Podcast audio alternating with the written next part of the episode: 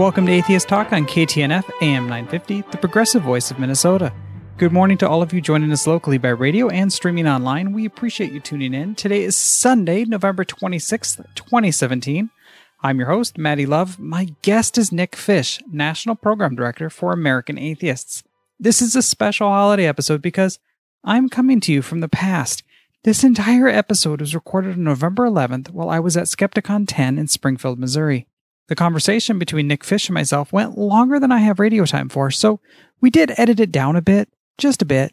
The complete episode will be available at 10 a.m. this morning on our podcast feed, which you can find by heading over to mnatheist.org and clicking on the News and Media tab. From there, you will find links to our show on Apple Podcasts, Google Play, and Stitcher. While we love doing live radio, we hope to have more conversations like this episode, where we are able to meet face to face and have conversations like the one I'm about to play. Normally, we would welcome and encourage listener interaction with your phone calls, but as this is a pre recorded episode, there won't be anyone on our end for you to talk to. We do still welcome your emails, though, to radio at mnatheist.org, your tweets to at atheisttalk, or send us a message over at www.facebook.com slash atheisttalk. So, without any further introduction, here's my conversation with Nick Fish, National Program Director for American Atheists, recorded Saturday, November 11th at Skepticon 10.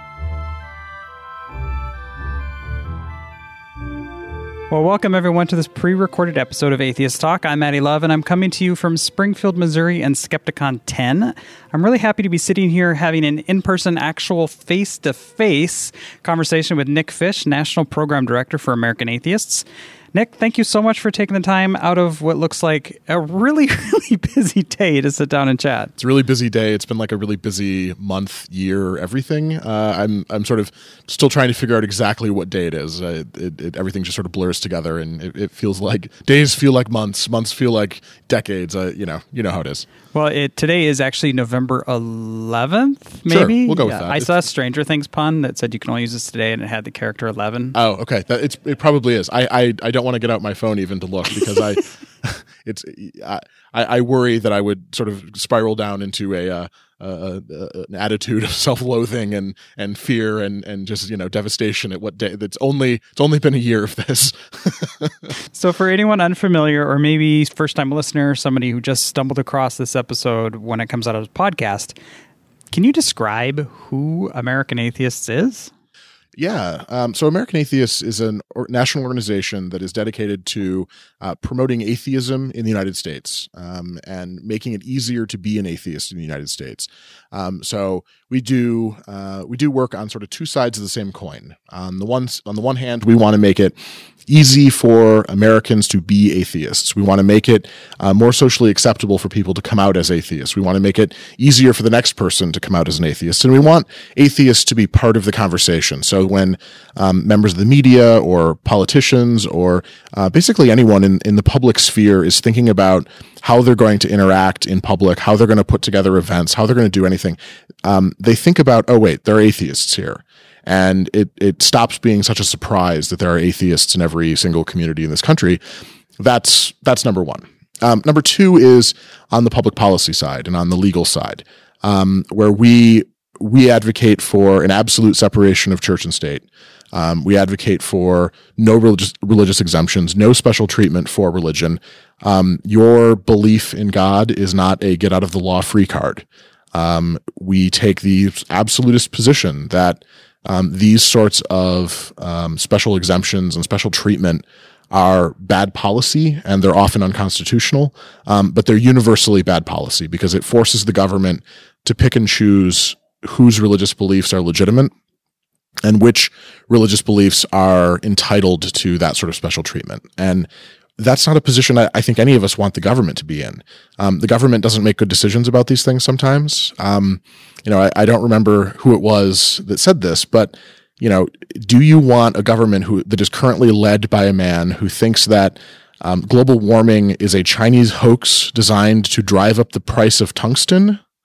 Do you want him making the decisions about what his administration making the decisions about what is a legitimate belief to have? And that's that's what they're doing right now. And that's what they constantly do with giving special treatment to folks who oppose lgbt rights folks who oppose a woman's right to to make her own decisions about her body that's what they're doing. They're saying these are legitimate objections to have, but objecting to something like blood transfusions if you're a Jehovah's Witness, or objecting to mental health treatment if you're a Scientologist, or objecting to any number of things, um, those aren't as legitimate. You don't get special treatment for those. And that's that's a really dangerous position for the government to be in. And you know, we care very deeply about the First Amendment. We care about the right for everybody to believe whatever ridiculous thing they want to believe. But it doesn't mean that they're given the right to then get out of the law. The law the law exists for a reason. And we can have a debate about whether the law is a good idea, but once we pass a law, it should apply to everyone equally. And you know that that's the that's an easy position to defend, I think, uh, because it's a position rooted in equality. So you're not even coming out and saying, and by you I mean just American atheists, coming out and saying that people shouldn't be allowed to exercise their religion just that we shouldn't have a government in power making laws where they prefer one religion or another and they shouldn't have those like religion x's law or rules shouldn't apply to you and it shouldn't apply to me and they should that the laws should be equal regardless of what they believe. That that's exactly correct. And and you know they we're, we're often scapegoated or or strawmanned as you know trying to promote atheism wanting the government to promote atheism. And this is you know a, a, distinction that we have to draw and a and a line that we have to be clear on. Uh, the government being neutral on religious matters, the government not saying a word about religion is not an, an endorsement of atheism, as our friends on the religious right would, would have you believe. A pledge of allegiance that says one nation under God is promoting religion. A pledge of allegiance that says one nation indivisible and then is silent is neutral. It's not an atheist pledge. An atheist pledge would be if we said one nation in which there is no God, indivisible. and and you notice that American Atheist is not putting out that position because it's ridiculous. Um, we're not saying that the government should ban churches. We're not saying that the government should even force um, a pastor to marry a, a, a gay couple if they don't want to. That's ridiculous. We already have in place civil rights laws, right, that prevent a, uh, a public accommodation from discriminating against uh, an interracial couple. But even with that in place, if I'm a if I'm a pastor of a church, you're not forcing me to marry an interracial couple if it's against my religion. It, it, hasn't happened. And so these alarmists who, you know, light their hair on fire every time a, a new civil rights law is passed or anytime LGBT equality laws are proposed, saying this is going to lead to pastors being imprisoned. It's like, I, I'm never sure if they're just lying to us or or to themselves. They've convinced themselves that this is true. It's never happened. And, uh, you know, and so we have to draw that distinction. We have to be clear about what the like opposite sides are and what the middle is. And that this is sort of the problem with being like rational and, and like actually having a well thought out position is we're already in the middle. And so it's hard to, like the people look for the fallacy of the middle and they say, well, this other side is ar- is arguing for Christian supremacy. This the atheist groups are arguing for something presumably it's atheist supremacy because the other side is arguing for Christian supremacy, and you just want to like grab them by the shoulders and say, no, this that's we're we're arguing the middle. We're already in the middle. Uh, you know, th- think through the argument before you before you open your mouth. Think about what you're saying, and it, it really is pretty clear. So, you know, the the position that we're staking out obviously is, like I said, people view it as absolutist, but all it is is consistent and about equality. Um, I don't have uh, religious beliefs. I don't. I don't believe in God. So all these exemptions aren't accessible to me, and you know that's that's not fair. Um, I, I should. I have to follow the law. Um, and this guy over here who believes that someone told him he can't do X, Y, or Z, or that he must do A, B, and C, is given special treatment for some reason. Um, that that's unfortunate, and that puts the government in a in a weird position. I was trying to explain this to somebody at work, as somebody who smokes occasionally, and they didn't uh, we were looking out at the people smoking outside, and they were taking like four times as many breaks as the rest of us. And argument was, no, wait a minute, you can still smoke. You just have to smoke on your break. We're right. all going to get the same number of breaks. We're not telling you you can't smoke. We're not telling you you. Not to, I don't want you to have to take a position on smoking. Um, and atheist talk would like to remind you that you should be healthy and everything. But like, like the idea was like we should all, all these breaks should apply to everybody if you choose to to do whatever that's you on your time but let's have equal equal representation and equal treatment of the law. That, that's a really like that's a really elegant uh, sort of cross example that I hadn't even thought of. That's like that's perfect uh, because I think everyone has had this experience, right, where you work in an office and there are the smokers who go out and they they they walk away from their desk for ten minutes every hour, and you're sitting there plugging away on your on your work and going, why am I working? And it's it's and it's an extra hour over the course of the day that this person isn't working. And could you imagine if you got up to take a bathroom break every ten minutes, ten minutes out of every hour? Um, and and I've actually I, I've seen um, a discussion uh, in the last week or so, I think that was um, if people didn't smoke, the uh, the company gave them extra vacation days because they worked out like how often or how many how much time on average these smoke breaks were costing them because they weren't making people punch out to go smoke and they weren't holding them accountable and making them only take those pre-designated breaks. And they said, okay, it, adds up to four days over the course of the year or whatever. And so we're going to give you non-smokers an extra four, four days of vacation, which I think is a pretty like elegant way of solving this, the problem. Um, but that's exactly it you know, we're saying work the same time, smoke if you smoke them if you got them, but smoke them when you're supposed to. And that's that. If that's the rule, that's the rule. Um, and you know, employers can make accommodations for religious beliefs if they want to. Um, and you know, it's not to say that, and and there are certainly examples of people um, being discriminated against because of their religion, and you know, there are times when the government needs to step in and ensure that people aren't being unfairly discriminated against um, simply because of something that you know is can be sort of camouflaged as neutral but isn't. So when you say you know you can't wear um, any headgear ever, it's like well that's pretty clearly targeted at like two religions, right? Um, or uh, if the if the job is okay, you have to work on Saturday. Um, if they can make an accommodation, that'd be that'd be better. But if you're hired for a job that you know the biggest demand is on Saturday, and you're Jewish, like I'm sorry, you it's hard to do the job. And you know there's a balance to be struck for some of that. Um, but you know the laws that apply to people, the laws that apply to individuals, um, you know those are the ones that we don't want exemptions.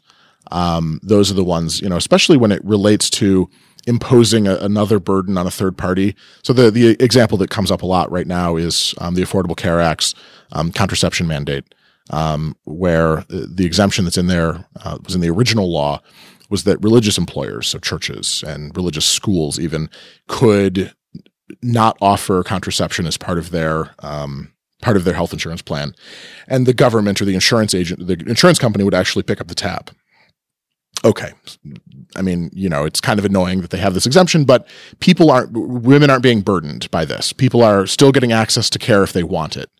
Um, but then the little sisters of the poor said oh even claiming this exemption by filling out the form indicating that we're doing it that, that we want the exemption and then that would allow our employees to get the contraception that makes us complicit in evil in a moral evil.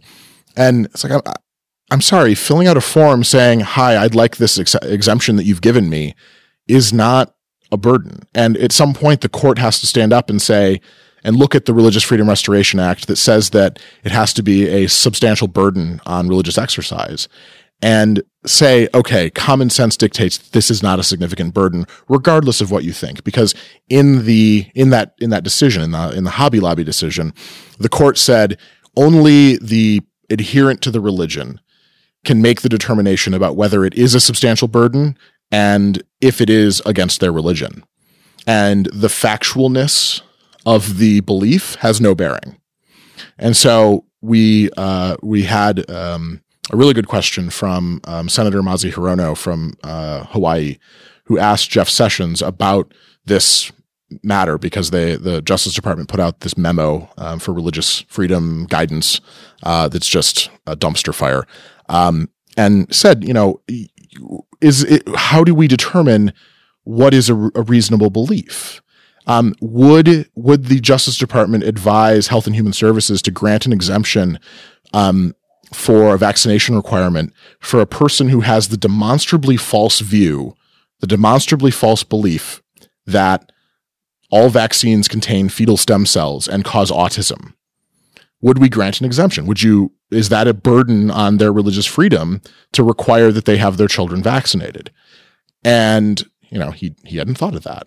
And it's because, you know, the thing, only things he thinks about or the only things that they're, they're thinking about right now are what one particular version of Christianity thinks about. And that's, as it relates to LGBT people and women's reproductive health. That's like all they think about. They don't think about all these other organ- all these other religions that exist that have just as legitimate views. And when I say legitimate, I mean illegitimate, just like the, the, the anti-LGBT and anti-women views. Um, the Constitution doesn't make a distinction between the beliefs of evangelical Christians and Scientologists and Jehovah's Witnesses and who and Christian scientists.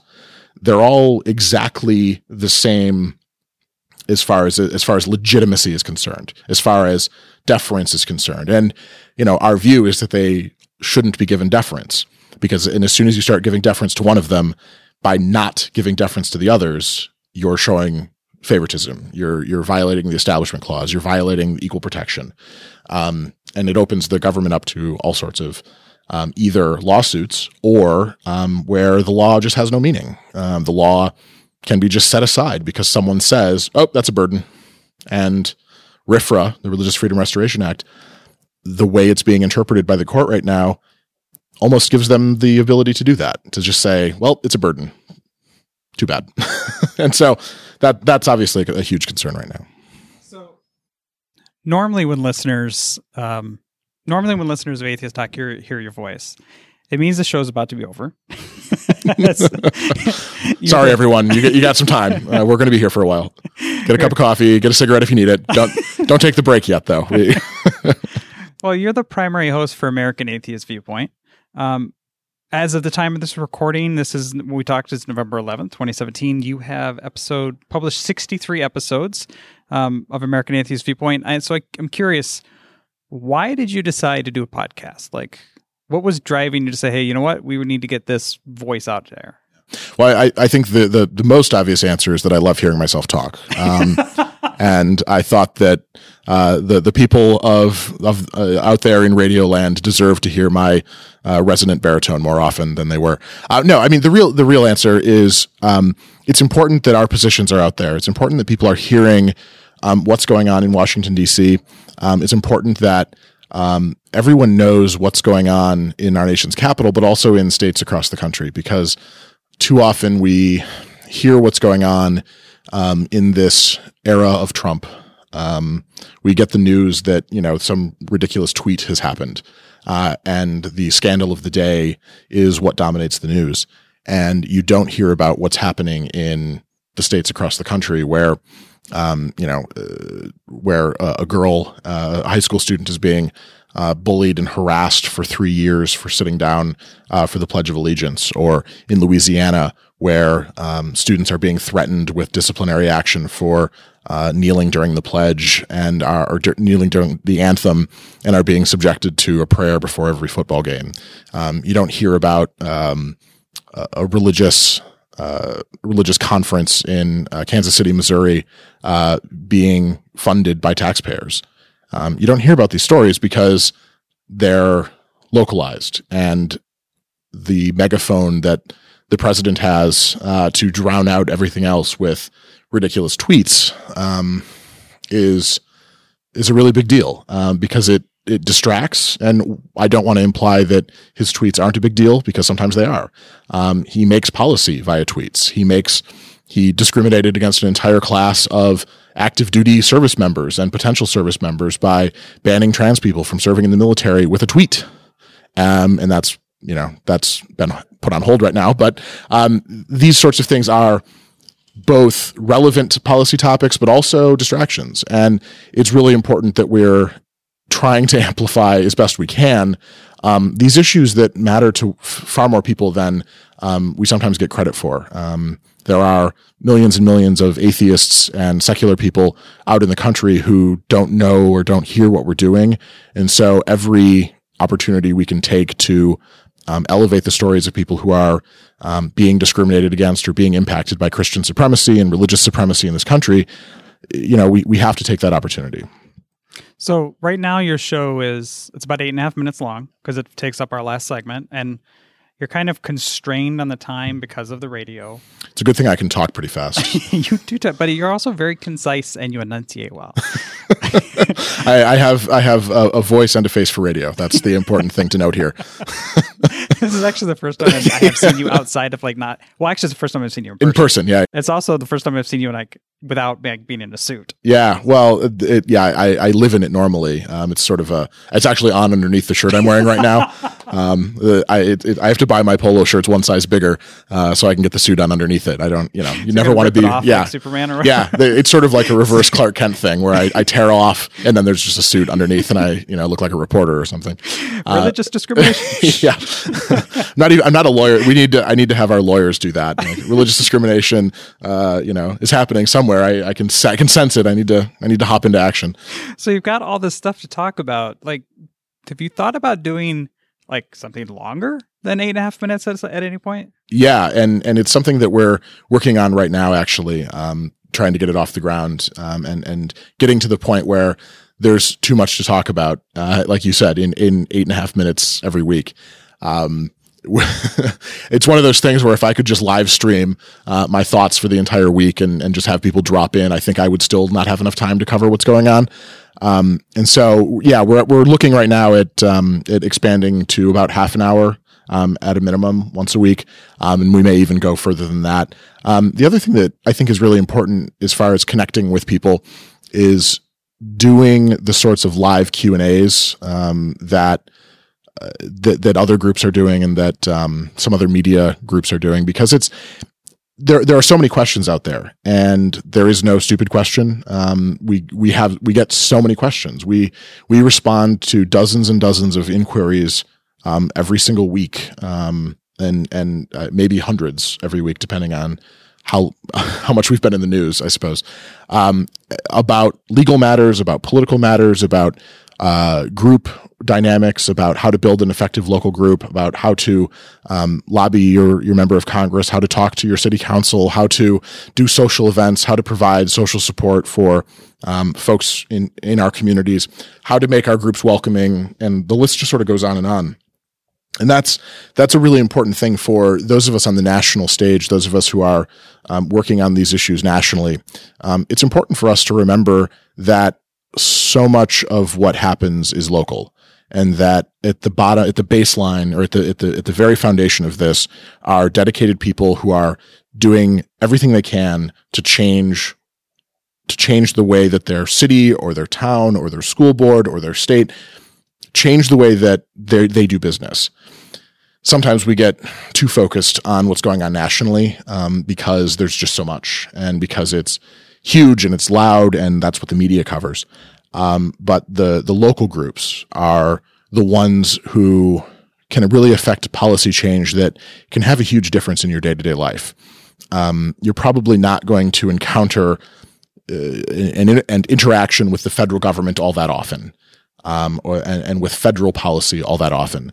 But the local non discrimination ordinance is something that you're going to run into, right? If your town has a law that prevents housing discrimination again on the basis of gender identity or sexual orientation and you're a member of that community that's a big deal for you um, if you're in a public school and they're teaching junk um, junk science and i'm you know science is in air quotes here um, for sex education you know we can look at the numbers and see that children are harmed by that and so that's why in addition to working at the national level. Um, it's been so important for us to make this pivot that we're making right now to focus a lot on local issues and give resources to our affiliates and give resources to local activists who are again just chipping away at the stuff and need every need all the help they can get because there's so much that needs to be done at the local level.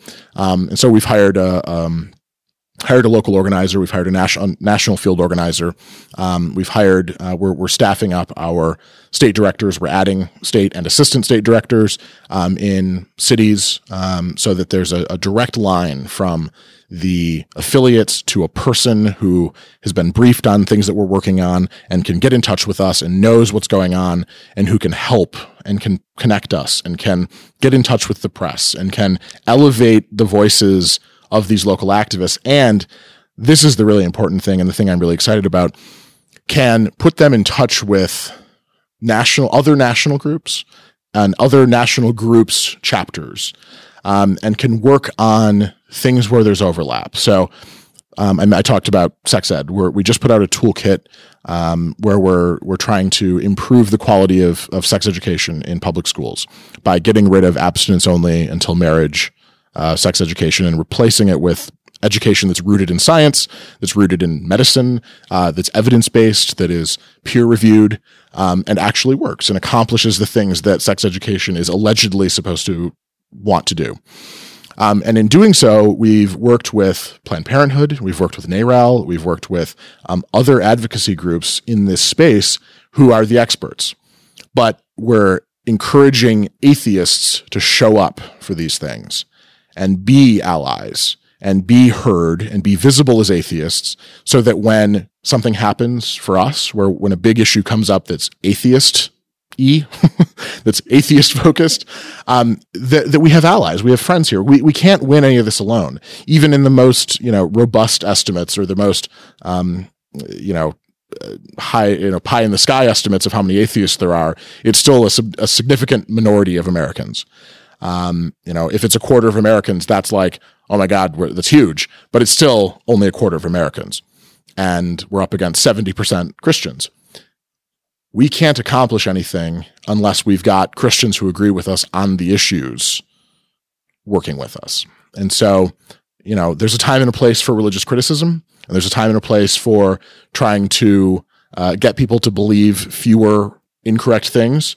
Uh, but there's also a time and a place to improve policy and work together with people who we disagree with on this one thing uh, to improve the lives of people um, as it relates to things like medically accurate sex education, like um, equality ordinances, and like and like and like. I found um, when I first came out as an atheist, probably like five years ago, I was very, very like like many atheists to come out. I was very angry and very like, oh my gosh, I'm never going to work with a Christian organization or whatever. But as I found personally in my personal life as a trans woman, I find sometimes, especially with some of the divides in the atheism community right now, I find sometimes that I'm working alongside religious organizations for equality stuff or for you know to, to gain access for for equal rights on, on something and that's something i never thought i would do but I, I see what you're saying it's like some of those organizations they are also would like to see a separation of church and state. If nothing else, because like some of my friends, their religion that they are is not the religion that's currently in power. Right. So they recognize that, you know, it would be better for everybody to have a secular framework. Right. And that's that's what we're the way that we try to approach this is um I don't I, I don't want to tell someone that they don't have a right to be angry because so many people have been hurt by religion and it's the pendulum in some respects has swung too far to one direction in um, some of the LGBT spaces that I've been in, uh, where they're doing everything they can. They're bending over backwards to be accommodating to religious groups and to be conspicuously religious. And um, we, we, ran into this uh, when I went to a, a conference uh, for LGBT activism, and it, it, everything was steeped in religion.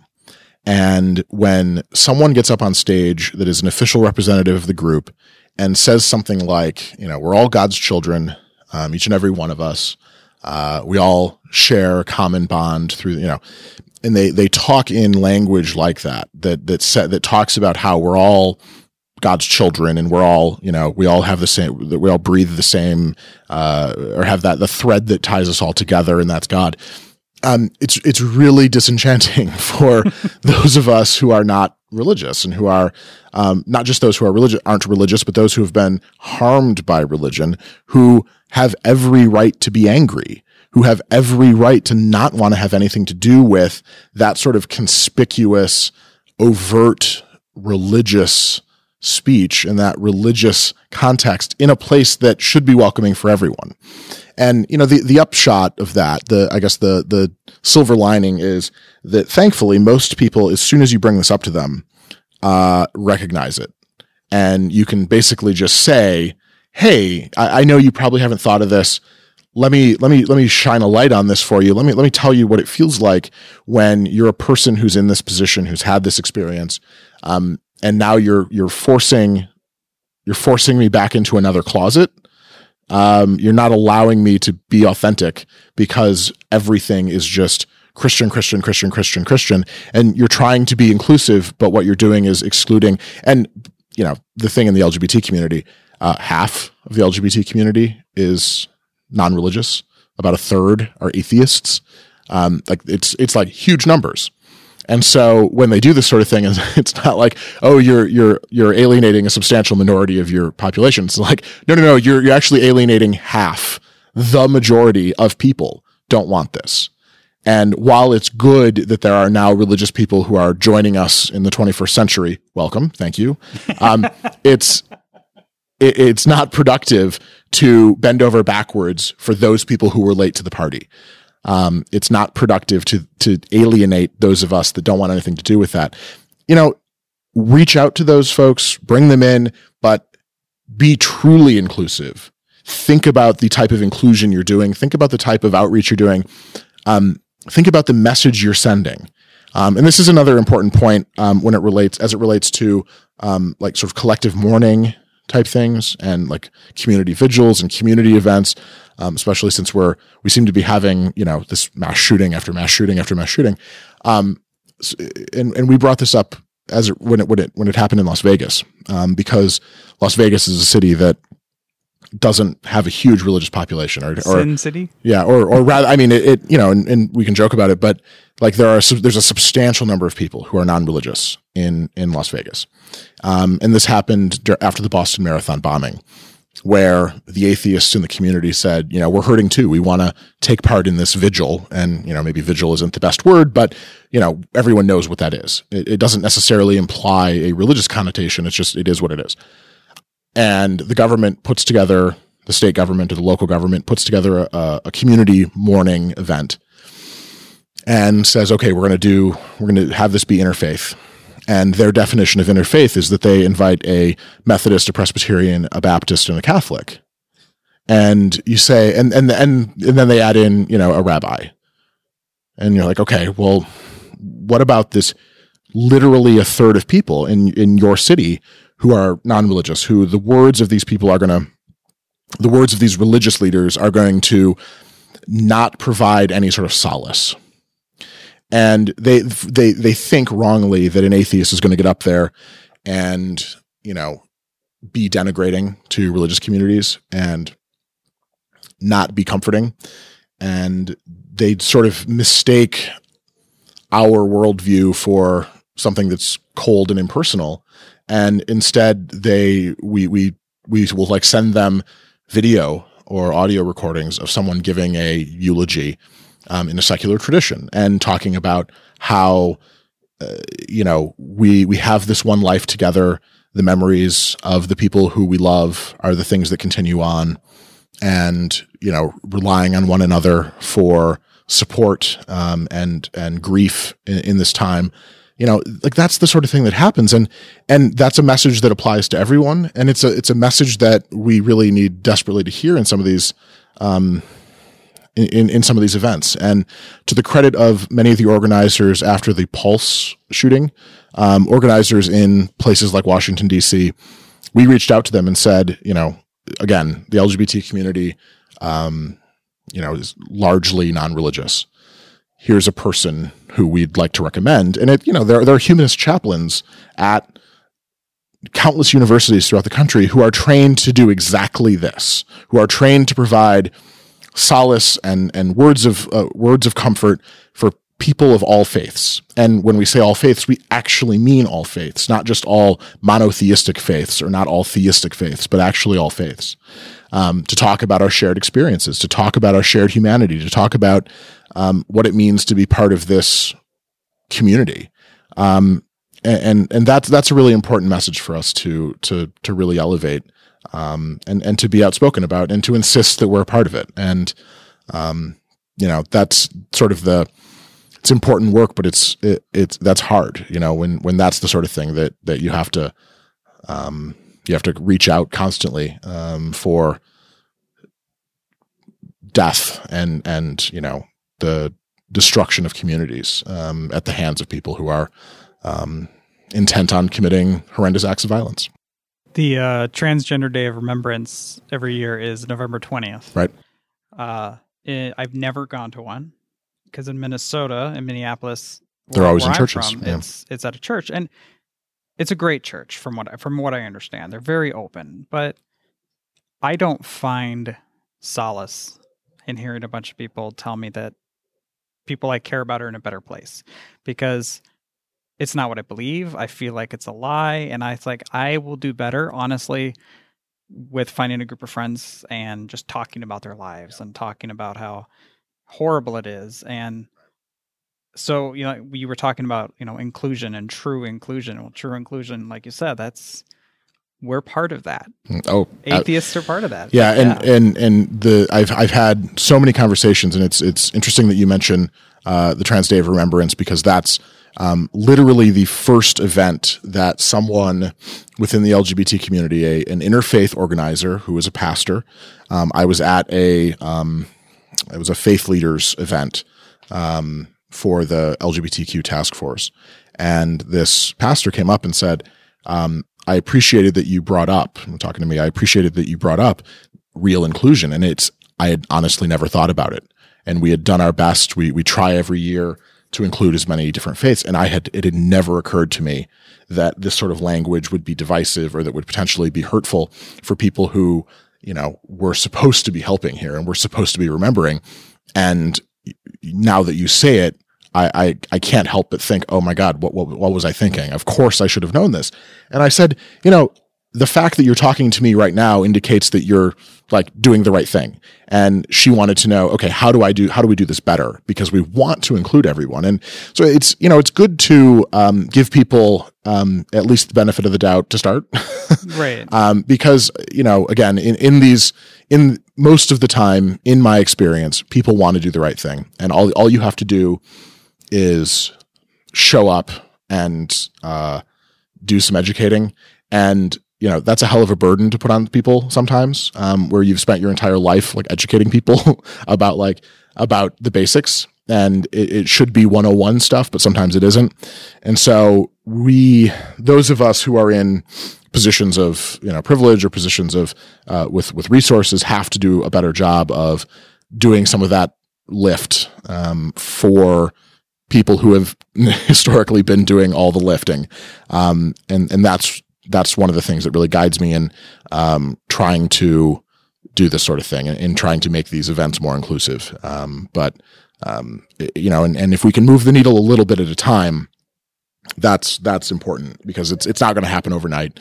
Um, we still get people saying, uh, thinking that you know at a, at a day of remembrance, um, an atheist is going to get up there and say, "Well, everyone's dead, and there's nothing you can do about it." And that's it's it's sort of it's the straw man. Um, it's Right. it's what they think we're trying. You know, it's the same thing with one nation in which there is no God. Like that's not what we're saying. We're saying we're we're we're staking out the middle, and we're going to defend that part, that position, and all we want is true inclusivity and you know we're not trying to push an atheist agenda we're trying to be inclusive um, and that that's really important well actually when you say we're not trying to push an atheist ag- agenda i feel like the atheist agenda is inclusivity Right. Uh, yes. no, but I understand what you're saying. We're not trying to push the atheist agenda as as painted the straw man, you know, by the religious right. that's right yes it's like the it's like- atheist agenda is not what you think it is It's like Uh, the gay yeah. agenda is like make everybody wear mascara Yeah. and at best it's brunch well, well, I can't keep you here forever. Um, but before before I let you go, I, I do want to give you a chance to talk about the Johnson Amendment Yeah. because most, as of this recording at least, most of the episodes that you've done for American Atheist Viewpoint lately have been on this. But and I don't mean that as far as like a like a as a negative thing to tell you most. It's it's really important, but I wanted you to have a chance more to talk about like why do you keep having to, to talk about this? Yeah, so this has been it's one of the few actual policy positions that Donald Trump articulated during the campaign, other than uh, you know building a wall and making Mexico pay for it. Um, his promise to totally destroy the Johnson Amendment uh, was one of the few things, and I, I think it's it's indicative of the support that he had from a certain segment of the religious right. Um, they're the only ones who care about this thing. Um, and and for anyone who isn't familiar, the Johnson Amendment is the requirement that churches, houses of worship, 501c3 uh, organizations, which are organizations where you get a tax deduction for donating to us, like American Atheists, like Minnesota Atheists, like Minnesota Atheists, um, we're not allowed to engage in electoral politics. I'm not allowed to say, as a representative of American atheists, go vote for this candidate, um, whether it's at the federal level, whether it's at the local level. We can't do it. And churches, for the most part, um, almost almost uh, universally, um, almost unanimously, support this. They don't want to wade into politics. They don't want to get engaged in this because they know it would divide their congregations along political lines. And that's the last thing they want right now with the, number of people who are already in their pews vastly declining. The last thing they want to do is alienate half of them. Um, and so when, when we look at this and, and we've been monitoring this since the election, um, there have been multiple attempts now to repeal the Johnson Amendment or undermine it. And what's happening right now is the most concrete um, steps uh, that we've seen being taken. Uh, there was a rider attached to an appropriations bill that went through the House that would have for, forbid the IRS from spending any money enforcing the Johnson Amendment on churches. Um, in this tax cut bill, the Tax Cut and Jobs Act, uh, the first draft of the bill had a section, the second to last page of the bill, that would have allowed churches and churches only, um, houses of worship, to endorse political candidates in the regular course of business, um, and only if it if it they incurred a de minimis amount of expense. So, regular course of business they defined as during a homily or preaching or uh, education or things like that. Um, de minimis means you can spend some money but not much, but it's not well defined. It's just sort of you know whatever. Now, the problem with this is um, regular course of business can include things like going door to door and knocking on people's doors and preaching to them. Um, golly, I, I, seem to think there's a rather politically involved religious group that does this uh, with and has a highly successful Broadway play about them. Right? I, I've I've heard rumors, and as a person who's worked on political campaigns, I can tell you that a robust field campaign of door to door canvassing is both expensive and difficult to do and hard to get volunteers for and exhausting. Um, I did it in North Carolina in the 2008 election and burned through three pairs of shoes in a month because we were walking, you know, three, three, three to four miles every single day for a month. Um, and, and had a staff of 50 doing it. And we knocked on like 30,000 doors. Um, the, it, it's a lot. But when you're threatening people with hell, um, you're going to have some pretty willing volunteers, weirdly. Um, and so, like, this isn't just, you know, a guy getting up in front of the church and saying, oh, by the way, go vote for Congressman X. It's potentially people going door to door uh, and canvassing. And, you know, not spending any money well, we wouldn't know if they were spending any money, would we? Because they don't keep their finances open. We don't they don't fill out IRS form 990. They don't have to do the same things we do to get their tax exempt status. They just have to say, "Well, I'm a church." And it's not hyperbole to say that this would turn every single church in America into a super PAC. And what's more, it would encourage more churches to be created out of nowhere that suddenly have deeply held religious convictions that require them to go door to door, door to door, talking about political campaigns. Um, and that's obviously an issue. Now, they've passed an amendment in, in committee that uh, expands the exemption now from just churches to all 501c3s. And while that makes it potentially more constitutional, it's still the mother of bad ideas. Um, this is the worst policy decision that they can make. Um, and, you know, as I said, the unanimity of opposition to this change is staggering. 5,500 different nonprofit groups have come out saying we don't want this change. We're talking about the Girl Scouts. We're talking about um, the Red Cross, Habitat for Humanity, even the National Council of Churches. The nonprofit who is set up to talk about church doesn't want this change. Um, more than 100 different religious demographics or religious denominations don't want this change. Just a, a fun anecdote here. The other side put out a letter um, indicating how broad the support was for wanting to repeal the Johnson Amendment. They had 47 groups sign this letter. Of those 47 groups, half of them were state chapters of Focus on the Family or the Family Research Council. Half. And to, to give you a, an idea of the scope of how many people are on our side, they had 47 signatures. We had 55 pages of signatures opposing the change. And so this is not something that's popular. Seven, more than almost three quarters of Americans don't want churches engaged in politics. 90% of uh, evangelical pastors don't want to engage in politics. And the thing that, you know, this isn't an atheist issue. This is a church issue. Um, because churches don't, the, the leaders of churches don't want some politician or some donor who is a benefactor for some politician walking in and saying, Hey, that's a really nice soup kitchen you have there. And I've been donating a million dollars to it every year. I've been donating a bunch of money to it every year. And unless you endorse this candidate, my brother-in-law for city council, unless you endorse him, I'm going to stop. I'm going to stop giving. They don't want that. It's, it's dangerous for churches. Um, it's danger. It's more dangerous for our democracy um, it's more dangerous when you know billions of dollars in unaccountable money is going into our democracy, but it's also dangerous for churches. And the last little bit that I want to highlight here is when the first financial analysis of the tax bill came out, the Joint Committee on Taxation estimated that the plan to just allow churches, not even all nonprofits, but just churches, to endorse political candidates would cost the federal government $2.1 billion over 10 years in lost tax revenue. So that's money that would have been collected in taxes that no longer is because it's being given to churches where you get a tax deduction. $2.1 billion over 10 years. That means because it's just the tax tax deductible portion of it that they're losing.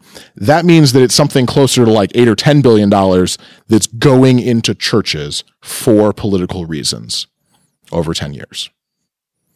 Which means that you look at the total spending uh, on the 2016 election, it was something like six and a half billion. It means that the total amount of money spent on the federal election that year could be eclipsed by just allowing churches to donate uh, to to speak out on political things. And if there's one thing it seems like most people can agree on, regardless of which side of the aisle they fall on, if they fall on either side, is that money and politics equals bad. Like it, it, it, greed yeah. and like and especially you know money in politics is is a concern. Completely anonymous money in politics is a bigger concern, and completely anonymous, untraceable, completely opaque money um, is is even yet another, and that's what this allows. And they can claim de minimis, they can claim that it wouldn't really increase spending, but we have no way of knowing. So ideally, we know we don't want the Johnson Amendment to be repealed. Correct. But now, if we were in a utopia world, which whatever, but does the Johnson Amendment? I mean, let us say we don't we don't we have a candidate that comes in that doesn't want it repealed and is working you know to strengthen it is the Johnson Amendment, does it already go far enough, or is the Johnson Amendment already as it is before we're trying to repeal it? Should it be stronger? Yeah, that that's a good question. Um, I think that those of us who would support equality for everybody would say that if you want a, a, a government benefit, you have to play by the same rules as everyone else. Um, giving you a tax deduction for donating to your church, that's a benefit. That's not a right and the government has, in our, in my opinion, come down on the wrong side of you know of the needle here. Um, they're they're giving a special treatment to religious groups um, that is not accessible to anyone else. And they they try to play the shell game where they say, well, you could just apply as a church. Well, we don't want to apply as a church. We're not a church. And uh, we're sort of contemplating, like, okay, how can we use the Religious Freedom Restoration Act to invoke our religious views that we are not a religion and therefore shouldn't have to apply to be a religion because it imposes a burden on our religious views, which is the sort of thing where, you know, your mind kind of just goes into spirals and, you know, uh, you need a drink after you think about it for too long. That's where we're at right now because of how the court and how the government and how the administration have interpreted RFRA over time. It's really, uh, it really forces you to, to tie yourself into knots here. Um, all they would have to do, uh, for the government to stay out of church's business, people are going to support their church whether or not they get a tax deduction. Um, this has been like they, they've looked at studies of this. Um, the tax benefit, most people don't itemize anyway. And so they don't take the benefit. They don't take the tax exemption benefit um, for supporting their church because, like, who cares? They tithe anyway. They don't need that tax deduction in order to tithe. If they view it as important, they're going to do it either way. If they want the tax exempt status in order, or the tax deduction to do good works, like if that's what this is about, that's the whole point supposedly of tax ex- deductions and tax exempt status is it allows you to do good things, do community service, do feed the hungry, house the homeless, et cetera, et cetera. You can spin that off and make it its own nonprofit and fi- follow the same rules as everyone else. All we're talking about is equality here. Um, but they don't want to do that. They, they just, they want to, because quite frankly, it sucks. It's it's a it's a giant audit that you have to do that takes hundreds of hours. Um, even for a you know a relatively modestly sized organization like American Atheists, we spend thousands of dollars on accountants to do this every year. A church basically just says, "Well, we're a church. God bless," and and that's it. That's all they have to do. Um, and so, yeah, I, I think the Johnson Amendment um, isn't necessarily the the primary problem here. The primary problem is the the disparity in IRS Form 990, the the requirements for who has to disclose things. Um, the Johnson Amendment obviously is is not enforced as strongly as it should. But one of the problems is that the people who are so up in arms about oh the Johnson Amendment is silencing me, I'm being muzzled. They don't seem to actually know what the Johnson Amendment prohibits. They think it prohibits them from talking about like abortion or talking about gay rights or talking about whatever. Uh, when it doesn't, um, churches are completely allowed to talk about issues of importance to them. They're completely allowed to endorse uh, bills and, and matters before Congress. They're allowed to lobby members of Congress. They're allowed to have a lobby day. They're allowed to transport their members to the polls. They're allowed to do all of these things. We do it. You're allowed to. Um, pastors are allowed to endorse people in their individual capacity. Um, they're allowed to run for office. I mean, Mike Huckabee was a Christian pastor right? He ran for president multiple times. Uh, Jerry Falwell Jr., the president of Liberty University, Robert Jeffress, the pastor of uh, Trinity something or other down in Dallas, um, uh, Pat Robertson. All of the, all of these people run ministries and endorsed Donald Trump. So clearly, if the Johnson Amendment did what they said it does and throws pastors in jail or whatever, um, they would be the ones there because you know Barack Obama, the the evil Satan, would have, would have done it. I, I assume. I don't I don't know how this whole fever dream of theirs works, but um, it, it's nonsense. And you know they're they're they're stirring up they're they're they're ginning up uh, animosity and and lies about what this does to try to get the tax deduction, get the lack of transparency, and and do even more politicking than they already do. Um, and so, you know, we need to enforce the laws we already have. Um, but we need to be clear about what the law actually says. And it's not what they say it says. Yeah. I just, I remember I used to be an evangelical fundy and I remember my pastor, this was like 10 years ago.